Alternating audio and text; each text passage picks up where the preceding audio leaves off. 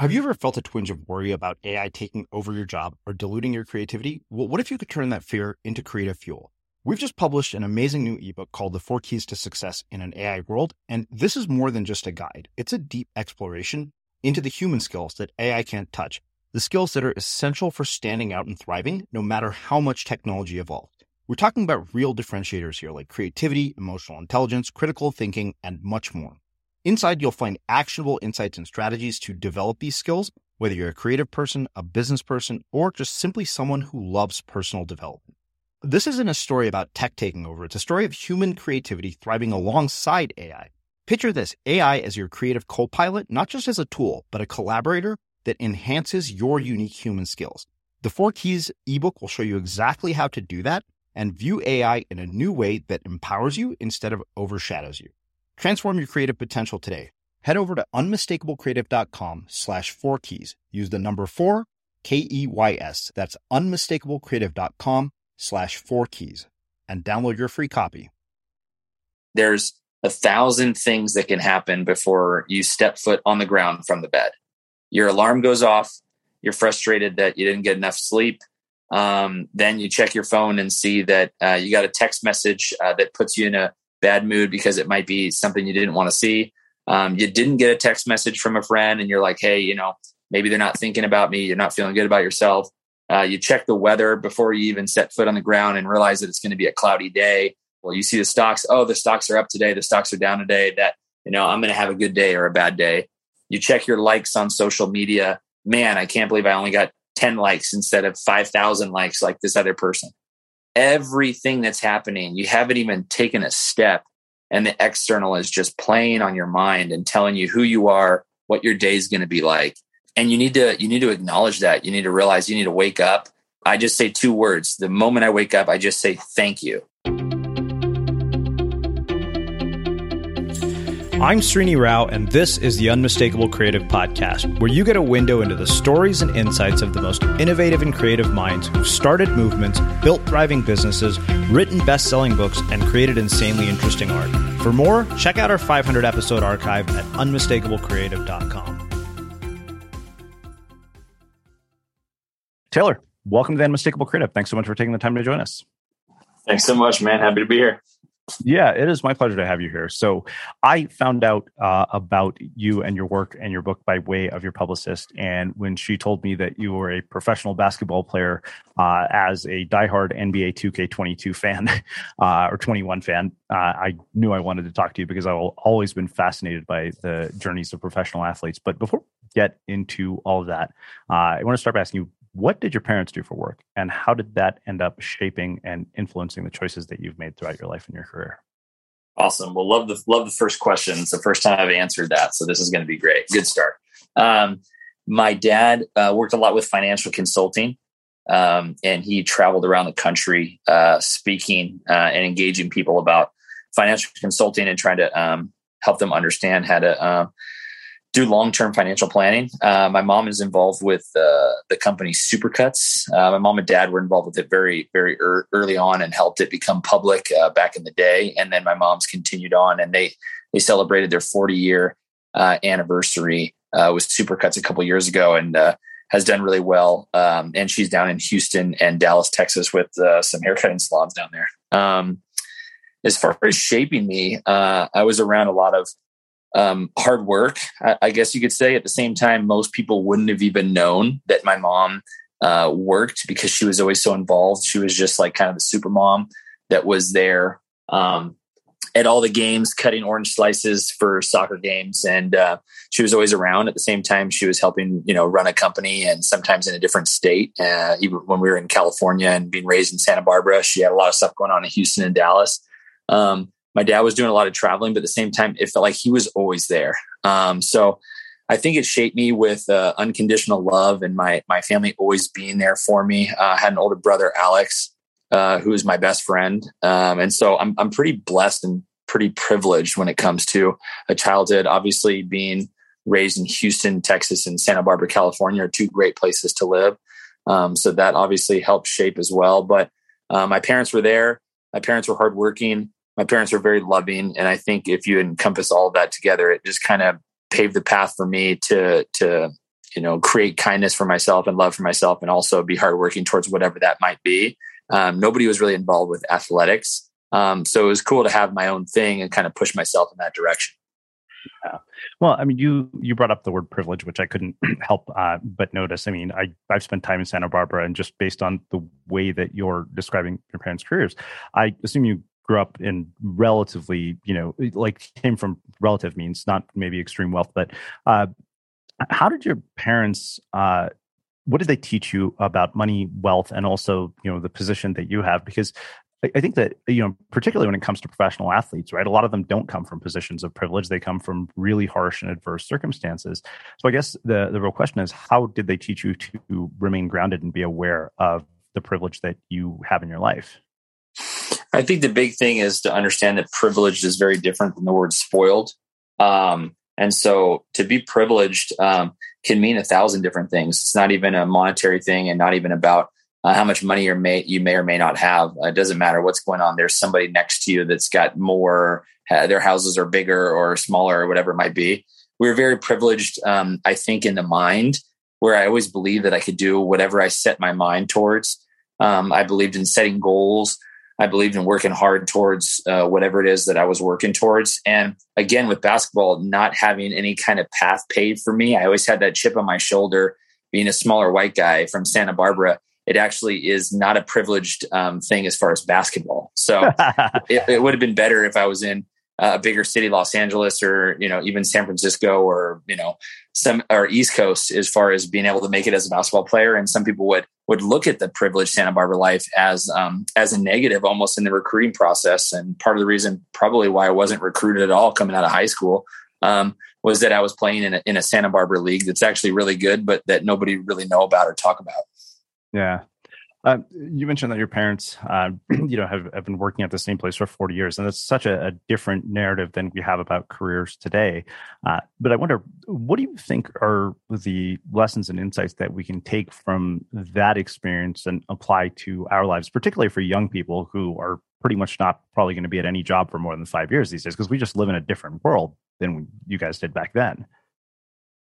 Yeah, um, you know, I read something a while ago. I don't know if it's still the same when you graduate college. You know, you usually change your your profession or your career at least five to seven or ten times before you find out what you want to do. Um, definitely, it's hard to just put myself in a generation. I'm 36, but like I, I feel like I'm I'm part of a little bit of the old generation that the stick to itiveness um, of the older generation as opposed to um, younger people that have a lot more um, feeling day to day, where it's just like kind of what about me and what am I into today, and then um, changing things around.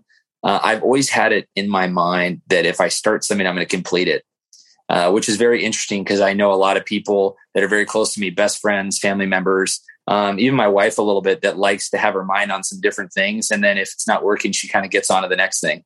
I'm one of those people that if I'm halfway through a really, really bad movie, I have to see how it finishes because I, you know, I picked this movie and I want to see kind of how how it goes to the end. So I think I've learned a lot from that as far as um, working hard and seeing things to completion. I love seasons in basketball. Um, you know, I, I, like to see this the, the, preseason and and work hard with that, and then I like to see how it transfers into the postseason. I like to go for championships. I like to choose teams that have a chance to win championships. So I like to kind of see things, uh, you know, go towards the end. And I think maybe I learned a little bit of that uh, through my parents. Um, and uh, hoping that you know that doesn't mean that it's right. Doesn't mean that younger people are, are, wrong for changing things around. I think everybody has their own path. But i think for me personally um, i like to do things and just see how far i can take it and push myself outside of the comfort zone. Yeah.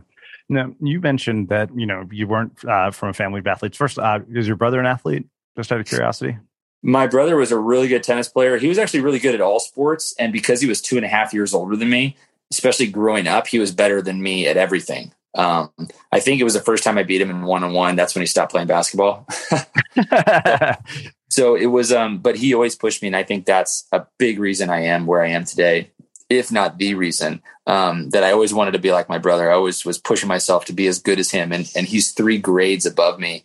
And I was always competing with him and his friends. Uh, and that pushed me to be better for sure. Yeah. How old were you when you uh, had this sort of realization that what you wanted to do with your life uh, was to play professional basketball? Well, I'm probably the only person you'll ever talk to that um, was a six. I, I, believe I was a sixth grader and uh, talked about I'm going to play professional basketball overseas. and so I didn't even really know that there were leagues over there. I just knew that I loved traveling. Um, I had the opportunity to travel a little bit as a kid. I love basketball, and I was like, hey, when I grow up, I'm gonna be a professional basketball player and travel the world and play in Australia and play in Spain and play in all these different places. And used to envision myself playing in the Olympics and shooting in the backyard. And you know, I would just you know say, okay, you know, Italy is playing against this team, and I, I had this fascination, I think, for that. And so I've always known since I was playing basketball, probably five, six years old, and then um, always knew that I wanted to be a professional basketball player. So, what is it that that sparked your interest in professional basketball? Because I think a, a, lot of kids dabble. I mean, I you know we all kind of look at it and like, yeah, that's probably never going to be me. I mean, you know, I'm an Indian kid with limited athletic ability, so I kind of knew professional basketball was mm-hmm. not in my future. And you know, I was the most improved player on my seventh grade team, which at that time just meant you're the shittiest player on the team. Uh, but you know, I, I, always, and the thing is that nobody ever taught me that I could actually get better. Uh, that was one fundamental lesson I missed. I assumed that my talent was fixed. And, you know, as a snowboarder and surfer, I've learned that it's not. And so I wonder, one, you know, like, what is it that prompted your interest in basketball? I think I was just prompted by sports in general. Again, looking up to my brother, I was very uh, interested in team sports.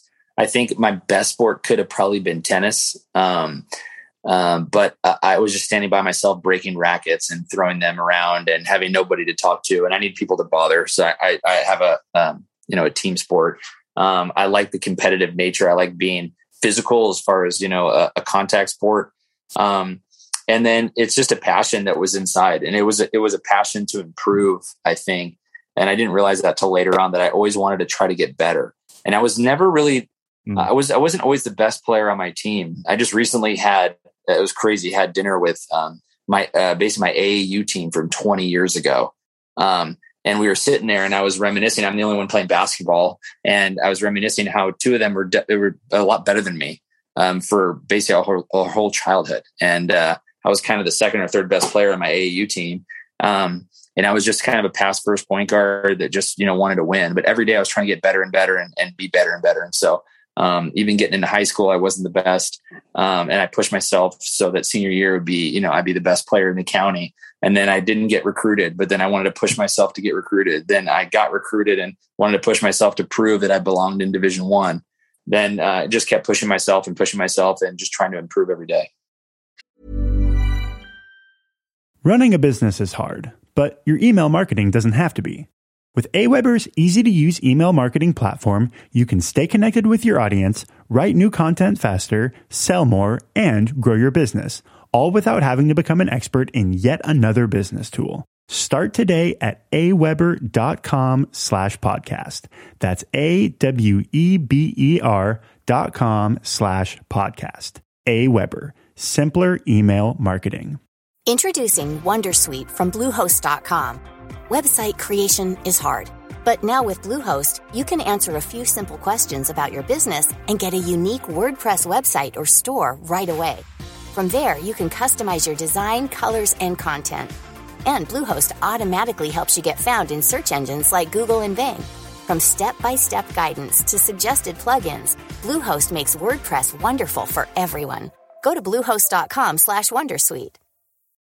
Since 2013, Bombas has donated over 100 million socks, underwear, and t-shirts to those facing homelessness.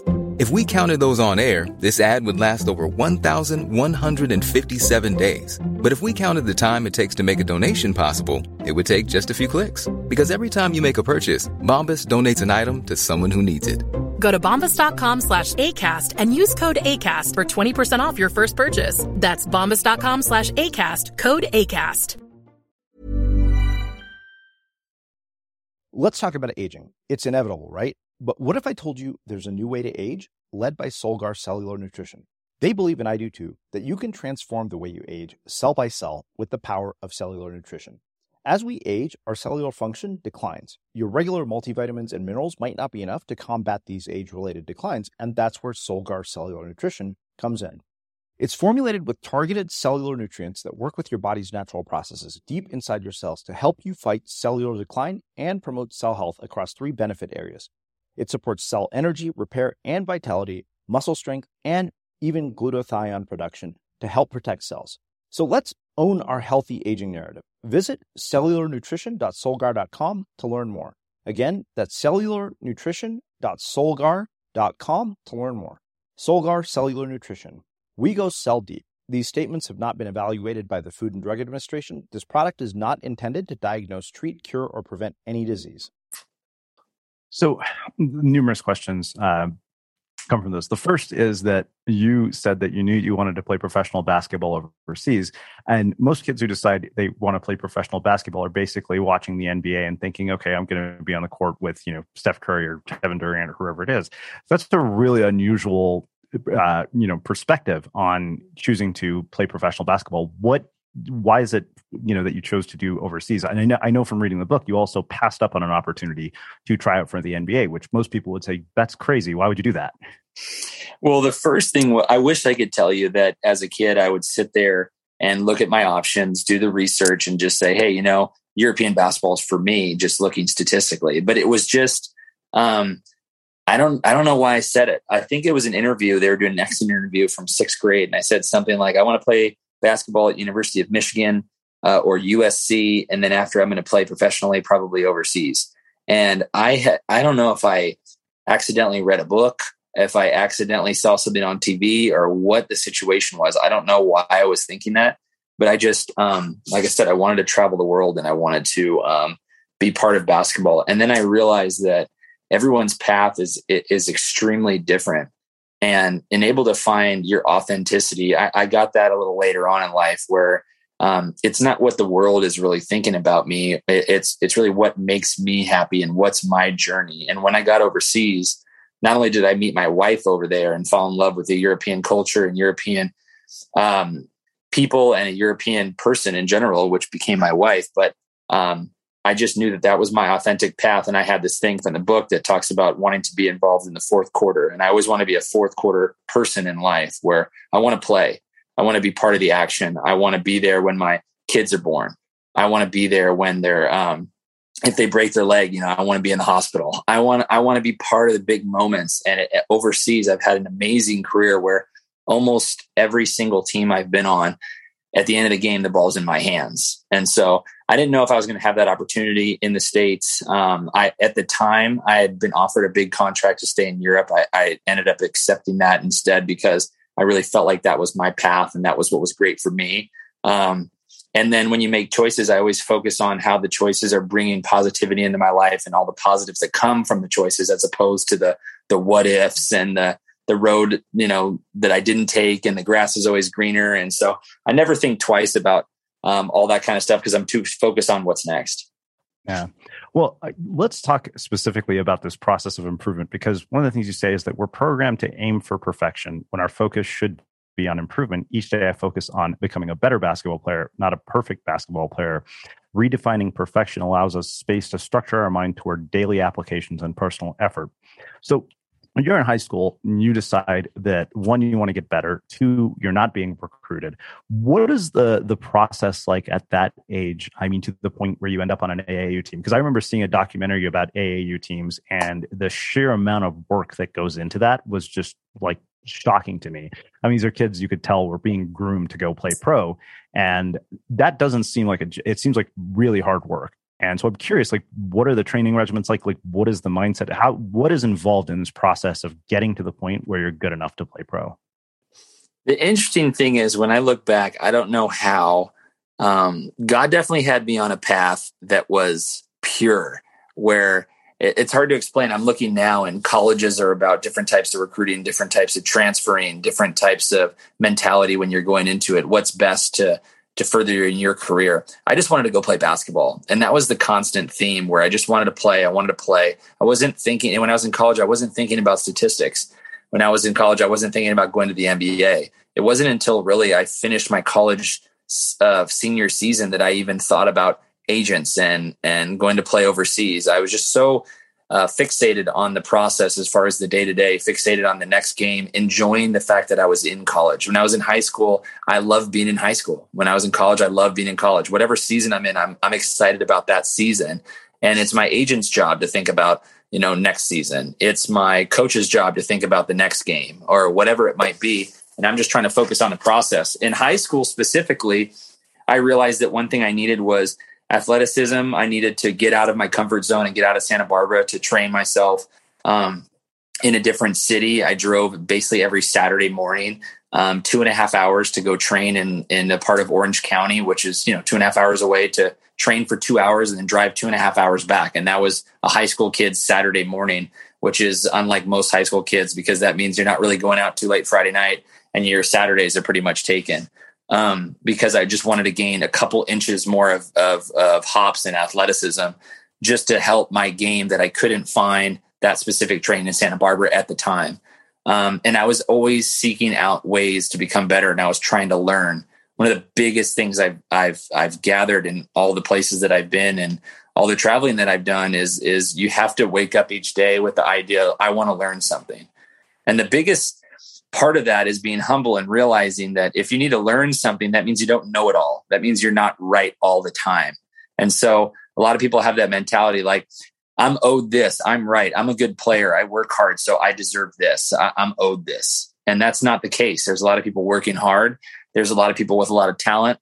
There's a lot of people going after the same goals that you're going after. And so when you focus on the process and not that uh, expectation or that outcome, that's that's your life. That's um that's the the meat of your life, and that's what brings people happiness and more sustainable happiness because you know they're just taking it day by day and working as hard as they can, and that becomes the foundation of who they are. Uh, well, I mean, I think that intellectually we all understand that you know focusing on the process, not the outcome, is the key to actually achieving the outcome. But we live in such an outcome-oriented world, and um, one, why do you think that is? Why do you think that young kids, you know, are so future oriented? They're basically thinking about the next season of their life. And you know, I think you know, you're 36, I'm 43. If there's one thing I've learned, is that life rarely goes according to plan. Uh, well, we live in a social media world where people literally get to see all day, every day things that they might want, desire, or envy. Um, they want to get, they want to have that. They see people on vacation, they want to go on vacation. They see people uh, winning a championship, they think about winning a championship. They see so many things. There's all these images that we're going after, um, and nobody's posting.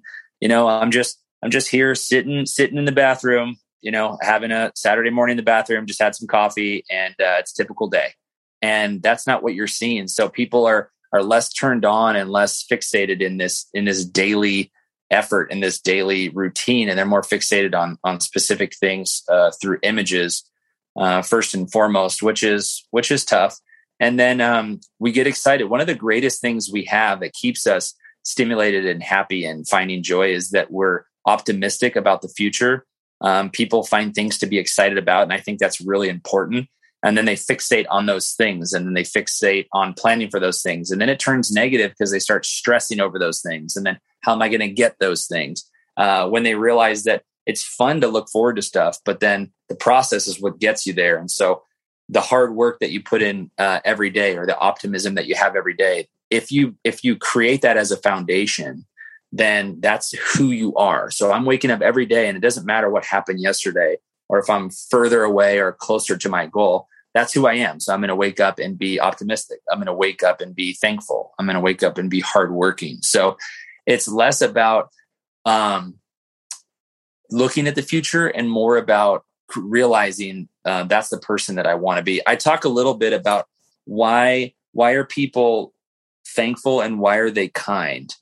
And a lot of people are kind because people are kind to them. It's like a reactive type of emotion or feeling. And if someone's kind to me, I'm kind to them.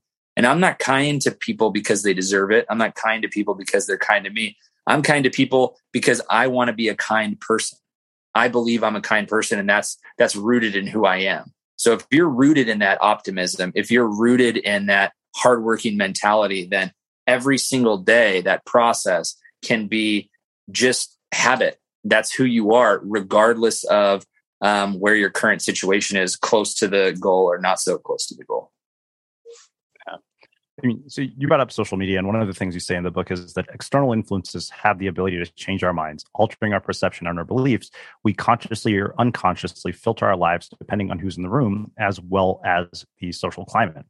Uh, I think it's inevitable that we're all influenced by our external environment, whether that's people, whether that's you know what we consume. Because uh, you know Luke Burgis actually just recently wrote this amazing book uh, called Wanting, which is about mimetic desire and how almost all our desires are influenced by social influence.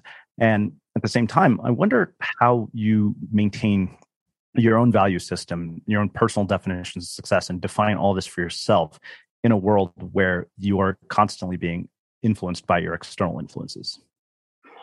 Well, first, you have to understand that it's happening. Uh, second, you need to understand that it's going to be difficult. Um, and third, you're going to understand that it's not perfect. You're not going to be perfect. So you can kind of keep recalibrating and trying to figure out who you are. And you're on this path to, you know, figure out who you are as a person. The biggest thing that I, I do is I wake up every morning and I talk about a little bit in the book called the morning intake. And so um, there's a thousand things that can happen before you step foot on the ground from the bed. You haven't even started your day. You haven't even taken a step. And the external is always influencing the internal. Your alarm goes off. You're frustrated that you didn't get enough sleep. Um, then you check your phone and see that uh, you got a text message uh, that puts you in a bad mood because it might be something you didn't want to see. Um, you didn't get a text message from a friend and you're like, hey, you know, maybe they're not thinking about me. You're not feeling good about yourself. Uh, you check the weather before you even set foot on the ground and realize that it's going to be a cloudy day um, I always talk about the stock market. Perfect example. You see the stocks. Oh, the stocks are up today. The stocks are down today. That you know, I'm going to have a good day or a bad day. You check your likes on social media.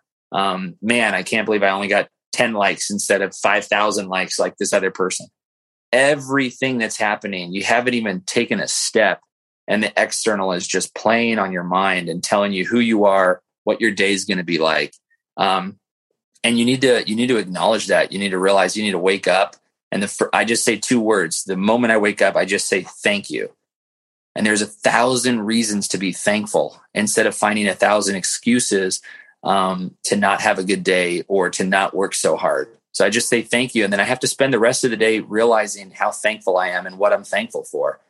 And so my alarm goes off. I'm thankful for another day uh, I don't have an alarm because I got two small kids and they wake me up. I'm thankful that I have kids. I'm thankful that I have an incredible wife. I'm thankful that I have the opportunity to spend time with them and inspire them and be inspired by them. I'm thankful for a roof over my head. I'm thankful for the food that I'm about to eat. There, there's a thousand things, but if I'm seeking out that thankfulness, then I'm less influenced by the external in a negative way. And then the external that comes in, I positively filter it. And because I'm so thankful for everything, that everything's coming my way from the external, and I'm finding reasons that that's adding positivity to my life instead of taking away from it. Running a business is hard, but your email marketing doesn't have to be. With Aweber's easy to use email marketing platform, you can stay connected with your audience, write new content faster, sell more, and grow your business all without having to become an expert in yet another business tool. Start today at aweber.com slash podcast. That's A-W-E-B-E-R dot com slash podcast. Aweber, simpler email marketing. Introducing Wondersuite from Bluehost.com. Website creation is hard, but now with Bluehost, you can answer a few simple questions about your business and get a unique WordPress website or store right away.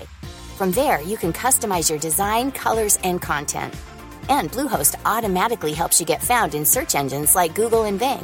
From step-by-step guidance to suggested plugins, Bluehost makes WordPress wonderful for everyone. Go to bluehost.com/wondersuite. Hey Dave. Yeah, Randy. Since we founded Bombas, we've always said our socks, underwear, and t-shirts are super soft. Any new ideas? Maybe sublimely soft. Or disgustingly cozy. Wait, what? I got it. Bombas. Absurdly comfortable essentials for yourself and for those facing homelessness. Because one purchased equals one donated. Wow, did we just write an ad? Yes. Bombas. Big comfort for everyone. Go to bombas.com slash ACAST and use code ACAST for 20% off your first purchase.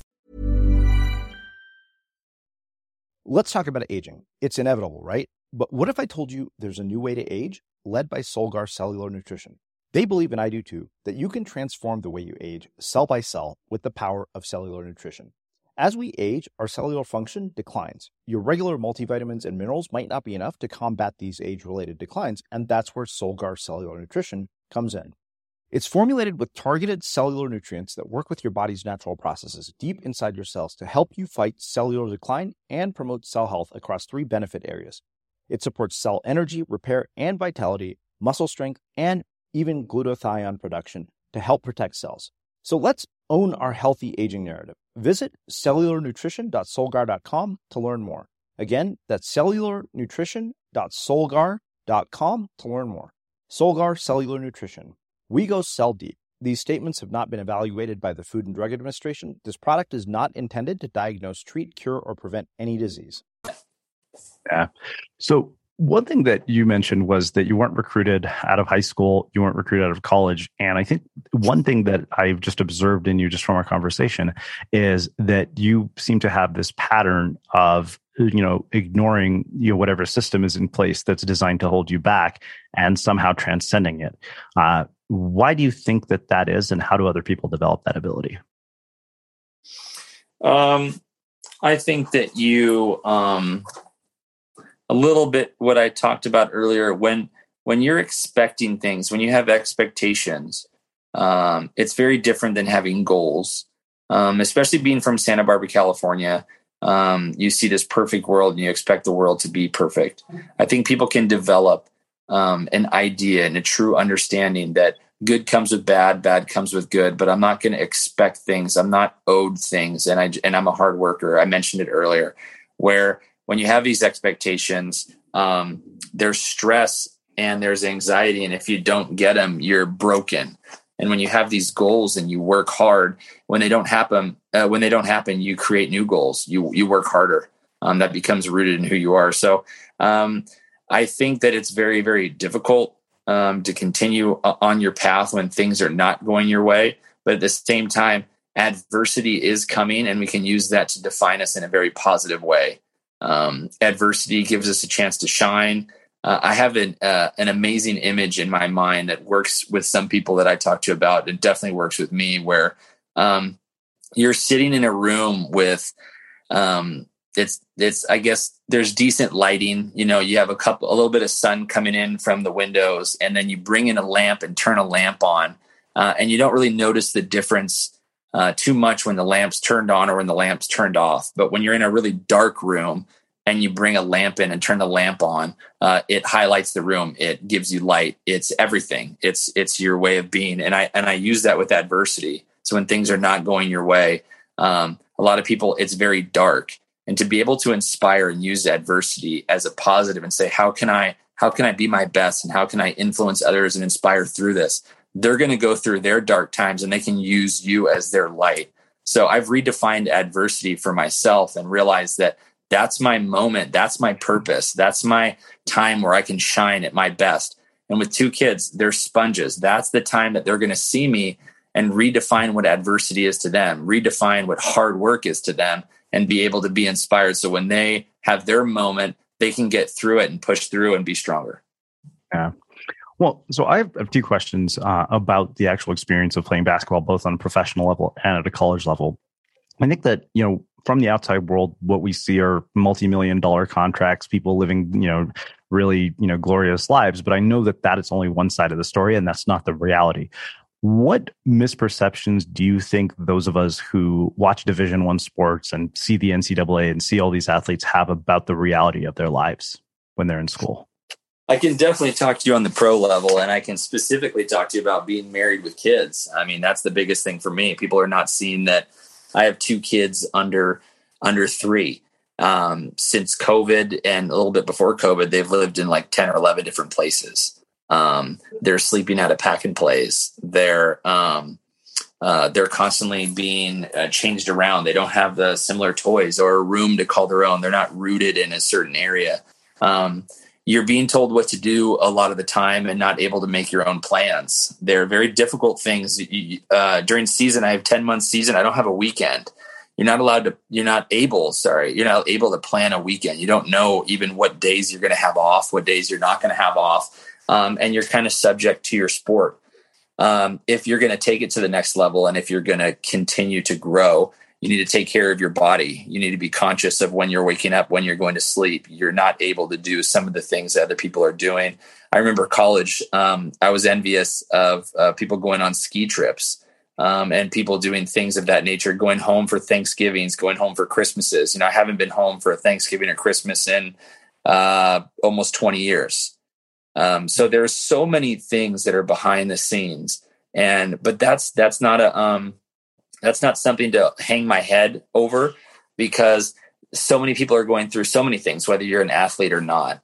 Um, and we can focus on those negatives or you can focus on the positives. There are so many incredible things that basketball adds to my life.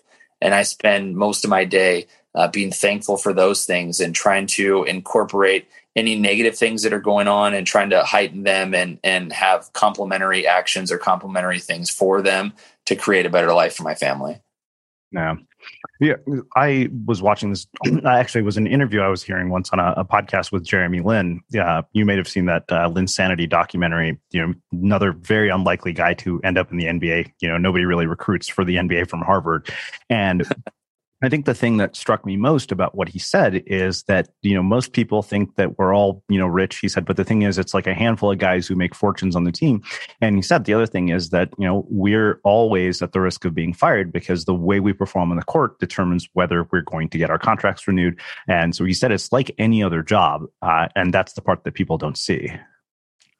Yeah. I mean, uh, especially in Europe, it's the idea of what have you done for me lately?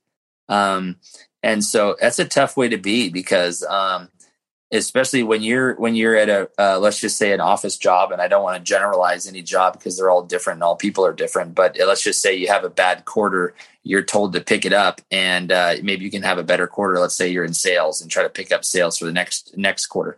Uh, if it's if it's not working over and over and over again you're given a couple chances there's a potential that you get fired. Um, if you're not playing well in a preseason sometimes you can get you can get cut um, if you have a bad day and have a bad attitude, this is one of the things that people really don't understand. If you just have a bad day, which everybody does, and you come into to work and you just have a bad attitude, and let's just say you talk back to your coach, um, a reputation can go around that you have a bad attitude. You might lose out on jobs for years. Um, there's there's you know everybody talks to everybody. And it's a pretty closed community in sports um, and very close. So people people are talking and people giving reputations, sometimes positive, sometimes negative, and sometimes they're true, sometimes not. Um, I had uh, a surgery 16 years ago on my knee, and every every time I show up to a team in preseason, they said, "Hey, we we heard you have knee problems," wow. and I haven't missed a practice or missed a game because of my knee in 16 years. And every time I show up, they say, We heard you have knee problems. Everybody says you have a knee problem, and it becomes part of my contract negotiation.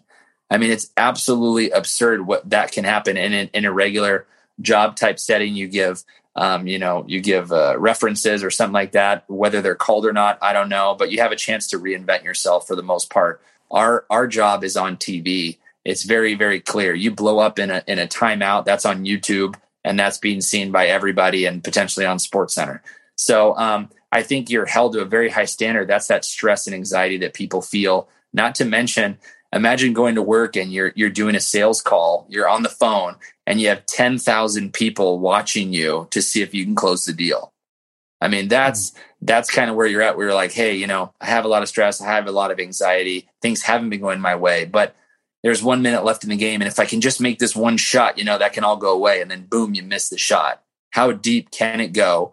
Um, you know you're not going to have sympathy from the fans. You're going to get frustration from the fans. Maybe maybe they didn't want you there in the first place. They're going to start voicing their opinion social media and online and there's so much there's so much to deal with there. So um, it's a very high stress situation. I'm 100% sure that every nba team and every nfl team within the next couple years will have somebody on staff full time that's just um, that's just dealing with the mental uh, health uh, of yeah. the players I'm 100% sure of that, if not uh, me being one of those people. Um, and so um, that's a big, big thing. We saw that what happened with Simone Biles. And so it's just, it's just opening the world up to realize that um, there's so much more behind the scenes. Yeah, we had uh, Graham Betchart here, who was a mental toughness coach for a couple of Warriors players, and, and he was telling me the same thing. Big time. Big time. That's it. So, uh, what is your your on, on, the days when you're not playing a game? What does the average day in the life of a professional basketball player look like? Uh, you know, that's one question, and then another question. My roommate is a diehard Milwaukee Bucks fan.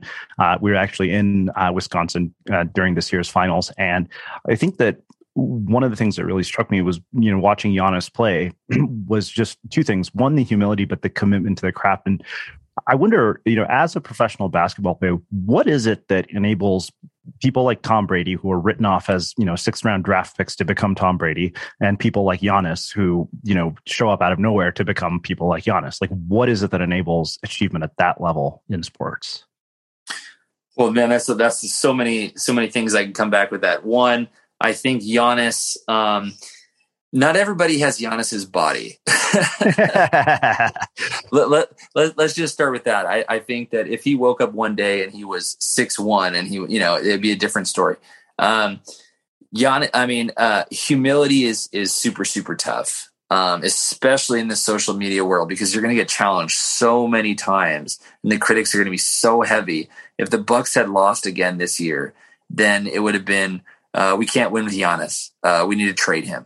Uh, and, yeah. and, and the fact that they won, or the fact that maybe the Nets were uh, not healthy, or the Lakers were not healthy. Um, uh, if if the Nets were healthy and potentially beating the Bucks, then we're talking about Giannis can never win a championship. You'll never be able to win with him. And so there's so many little breaks and little things um, that can make or break a career. If he had gone to the wrong team, um, I'm a Klay Thompson guy. If Klay had gone to a different team, he still would have been an incredible guy. Would he have been Klay Thompson? If Steph Curry had gone to a different team where they just wanted him to be a spot up shooter and not dribble the ball as much as he did, uh, Steve Nash really, really struggled coming coming into the NBA and throwing crazy passes. And if he had been on a different team with a different coach, they would have, you know, sent him overseas. Um, and instead of uh, really built him up as one of the top players ever to play. Um, so I think it's uh, place and time. Um, a lot of some luck comes into it, but the luck is just the opportunity. And the reason why the big players are the big players is when they get that opportunity, they take advantage of it. And then they can move on and, and realize that the next day is the most important. Keep in mind, I think the Bucks were swept last year, right? Mm-hmm. Um, yeah. And um, so, what's going to happen? Mm-hmm. Where's your mentality? Are you going to go down, or are you going to push forward and become better? As soon as Tom Brady won with the Bucs, everyone's saying, "Wow, you know." Every year, like he could retire and he's the best of all time. And he woke up and said, "If I'm ready to win a championship, I'm going to continue to play, and you know, let's go out there and compete again." So the, the the mindset of the champions is definitely at an all time high, and especially you have to be so tough in the mind because with social media, the second that things yeah. don't look good, it's just the end of the world. And I'm a Laker fan, and things didn't look good at the beginning with AD and LeBron, and everybody said this and that, and then all of a sudden they come back and win a championship, and it's like, oh, I was always a fan, I was always a believer. Well, um, it's tough. The process is tough. Lots of ups and downs. Yeah, we had um, Uh, Scott O'Neil, who's the CEO of the 76ers here, and I was asking him about the reality of dealing with social media for players. And he said, think to your point, he said, think about, you know, receiving random criticism from random strangers on the internet at scale. You know, here, like, you imagine people who couldn't dribble a basketball to save their life, like me, criticizing Giannis for his inability to make free throws. I love it. I love it. I mean, growing up watching watching Shaq, I, I would always say, okay, here, grab this ball and I want you to throw it in here. And you know, it's like that's the size of his hand. That's the size of this. And like everybody's got something to criticize. And what's yeah. interesting is I played I played out in Serbia and they said this can be the hardest place for you to play. And I said, why? They said this uh, arena that you're going to play in seats about 8,000 and you're going to have 8,000 coaches watching you play. just a bunch of guys that think they know the game, and they really do. They really study the game. They really love the game, and I love Serbia and I love Serbian fans. But it's it's really difficult because every it, it man, the game looks so easy from the crowd, and yeah. even as a player, the game looks so easy. We watched we watched the game on film. Trust me, we watched the game on film. The game looks easy. The coach stops the you know stops the film and says, "Hey, what what should you have done here?" And it's easy to see that you should have made that pass instead of that pass. Well, the game doesn't happen from a bird's eye view. The game is happening. It's very intense. If you go down there and you have, and you're lucky enough to get a courtside seat, then you realize how big these players are, how athletic, how fast, how high they can jump, how quick they are, how, you know, how skilled they are. And so it's very humbling once you get in the action. Yeah. So this is a question out of personal morbid curiosity. I've always been fascinated by how somebody can be so good that they can get all the way to the NBA, but they can't shoot free throws. Like, well, yeah, the the NBA is very interesting because the NBA uh, NBA is about almost being good at one thing because you're going to have a lot of superstars, and that that's what I tell a lot of younger players that come to Europe some guys that left the NBA and should be in the NBA, some guys that didn't get in the NBA and should be in the NBA, and they're trying to make it back or get into the NBA. And I'm always like, listen, you don't need to be good at 10 different things. If you're if you're a dunker a driver, you don't need to start shooting threes for the NBA to look at you. You just need to be great at what you do because you're going to have a Kobe Bryant, you're going to have a LeBron James that has the ball in their hands and controls the game. And when he passes you the ball, you have to make that shot and play defense. If you're a screener, you have to screen and get people open. They're very specific roles on NBA teams. And so when somebody gets there, um, yes, I do believe that they should be able to make a free throw. The same goes for baseball. I don't understand how you focus on baseball all the time and then pitchers can't hit. How is it? how is it that that that you're you're there every single day? Everybody else is doing batting practice. Are you not doing batting practice? It was my same feel where it's just like, why is it that when you come to the plate, everyone's like, this is a sure out, and you're batting, you know, under 100. It's just it just blow, it blows my mind because you have all those hours and it's a skill sport. Just work on your hitting because you're going to be hitting. You know, they need you to hit one out of every nine times you're up to bat but mm-hmm. you're there for for most of the time a specific skill um, and then uh, then there's the mental aspect of it too where um, the the top players are going to the free throw line a lot and they know if they miss one they can make the next one. Some of their players are only going there one or two times a night and you know they miss a free throw. Uh, it's very difficult to be a uh, role player and a bench player um, because you might come in one game for three minutes you might come in for 15 minutes if you get 20 shots in a game, you're probably going to get your average. If you get two shots in a game, you might go over two. Next game, you might go over one. Next game, you might go three for three.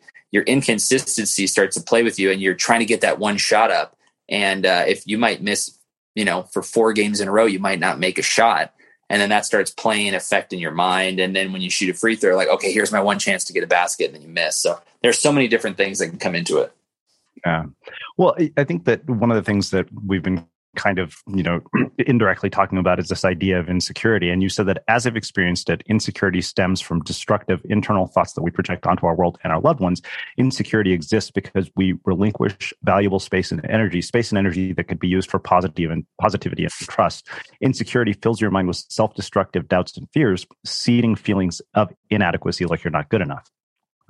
How have you dealt with insecurities in your life and are there things that you're still insecure about um, you know, I wouldn't be able to answer that truthfully if I said no. There's nothing I'm insecure about. I, I wouldn't be able to think of something right now. I don't feel like I have insecurities. I guess um, I have um, such a desire to make people happy that I, I, I guess my only insecurity is wanting people to be happy and wanting people to experience joy. And I find frustration, you know, when um, I can't reach people on a level to help them create happiness and joy. I just feel like there's so many things to be thankful for, and and we should be going around just smiling all the time and just saying hi to everybody and high fiving people because um, you know we have the choice to do that. Um, insecurity is a tough thing, and and there's a scientific way to talk about it. There's a um, you know as far as a, um, a I don't know the right word therapeutic way to talk about it as far as uh, things that stem from your past or from your childhood or whatever it might be um, I just feel like we have a choice every day to be really confident with who we are. I like to think that we walk into doors every day, and no matter what door I'm walking into, I'm I'm extremely happy about who I am, where I am in my life, and then who I want to become. Um, and I'm just constantly trying to be better. So if I if I walk into a stadium with twenty thousand people, or if I walk into a dinner with people that I don't know, very happy about who I am. I'm very happy about what I can bring to the table.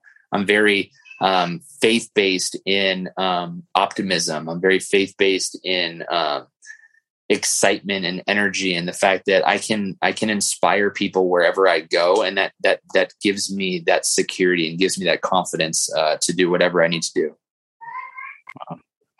So, um, couple of last questions. Uh, how does the experience of playing in Europe differ from you know, what we see uh, about professional basketball in the United States? Um, well, my naive, never played in the NBA perspective is um, Europe uh, definitely focuses on the day to day. And my experience in, in America is we, we focus on um, the games. And I mean that um, both in a positive way, uh, where America is really predicated upon, especially look at um, American football, where it's, um, you know, uh, I do fantasy football. So it's just like, okay, he's questionable today. Uh, he's going to do half practice on Wednesday, a little half practice on Thursday, and they're going to get him back to be ready for the game. So the game in Europe is, man, full blown practice today. Let's do it again. Let's repeat. Let's repeat. Let's repeat. Let's be perfect every day. So we build that habit to be perfect. And there's that grind of um, working hard every day. And that's a good thing too, because I like to work hard every day and I believe in the process. But at the same time, it's just like, hey, let's let's prepare for these games. Let's get rest so when the game comes, um, we're more ready to go. So that's that's one thing that kind of jumps out. Um, the um, the idea that every game is the most important game is a little bit like college. Um, and, where NBA, there's there's drop offs, there's games that players are resting, and I'm not saying good or bad about that, but what I am saying is there there there's drop offs and dip offs in in as far as intensity and performance. I'm a Laker fan as well. You show up in the first or second quarter, uh, it's it's Laker basketball. You know, it's half empty, and by the fourth quarter, you know the fans are going and everybody's there from traffic. And uh, in Europe, you get there and the fans are there an hour before the game and they're chanting and singing. And if you don't win this game, it's like do or die. Coach gets fired. This guy gets fired. You start hearing stuff about this player. There's just so many games in the NBA that you just can't maintain that high um, level of uh, focus, I guess, for that many games and that many days on the road and that much traveling. And so um, there's a couple differences, um, but at the same time, you know, there's a, there's high pressure on both sides. Uh, uh, well, I have two final questions for you. One, uh, how has becoming a parent changed your perspective on success, uh, you know, happiness, and also on your career? Oh man, everything everything is uh, um, about what the what the kids see. You know, um, it's one thing to talk about it, it's another thing to do it. You know, these kids are smart; they're sponges. Um, their norms are going to be built on what we teach them and what we show them and what they see when they see us. And and they're so smart. They see everything. They see your facial expressions. They see your excitement and happiness. Um, and then your ability to shift focus and realize what matters in life, um, especially when it comes to the this idea of success. Um, in the book, my favorite thing I talk about is, um, you know, my my success is built off my happiness. My happiness is not built off my success. And so my kids are going to see me smile. My kids are going to see me uh, joyful and happy. My kids are going to see me loving my wife. My kids are going to see me um, loving and being affectionate towards friends and, and family. They're going to see me working hard. They're going to see me uh, playful. They're going to see me because that's going to that's that's their norm. That gives them the best opportunity to be successful in life and to be happy and find their joy. So um, being a parent has been everything, and it, it's kind of like put up or shut up. Um, it's one thing to be on this podcast. It's another thing to wake up at 5:45 this morning with my son, and I didn't get enough sleep, and I'm going to look at him with really amazing, incredibly loving eyes and say, "Hey, what's going on? It's going to be a good day. Let's play." And I got a smile on my face, and so it's very humbling. It's, you know, it's great. Yeah. Amazing. Well, um, I have one last question for you, which is how we finish all of our interviews. The unmistakable creative. What do you think it is that makes somebody or something unmistakable? What makes them unmistakable but uh, just eh, their authenticity. Um, you know it's it's inspiring when when people are living out their authenticity and experiencing joy uh, the way that they're supposed to be experiencing joy for them personally just them what if it's for a moment if it's for a year if it's for a lifetime people finding their true passions and finding their authenticity and just living it out um, for the best for themselves and for the, for the best for others. Awesome. Um, well, uh, I can't thank you enough for taking the time to join us and share your story and your insights with the listeners. Where can people find out more about you, um, your books, your work, and everything that you're up to? Hopefully, we got a link because my last name's pretty wild. It's taylorrochestie.com, um, T Rochestie on Instagram. Uh, I believe it's TC Rochestie on Twitter. Um, and then, you know, coming up, I'm still playing, about to start my 13th season. So you can follow, follow the games uh, online, wherever that might be. And I'll be posting about that, you know, stay in tune. But TaylorRochestie.com's got most of the, most of the information. Awesome. And for everybody listening, we will wrap the show with that. Running a business is hard, but your email marketing doesn't have to be. With Aweber's easy to use email marketing platform, you can stay connected with your audience, write new content faster, sell more, and grow your business, all without having to become an expert in yet another business tool. Start today at aweber.com slash podcast. That's A-W-E-B-E-R dot com slash podcast. Aweber, simpler email marketing.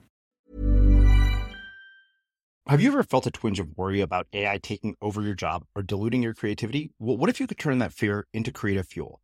We've just published an amazing new ebook called The Four Keys to Success in an AI World. And this is more than just a guide. It's a deep exploration into the human skills that AI can't touch, the skills that are essential for standing out and thriving, no matter how much technology evolves.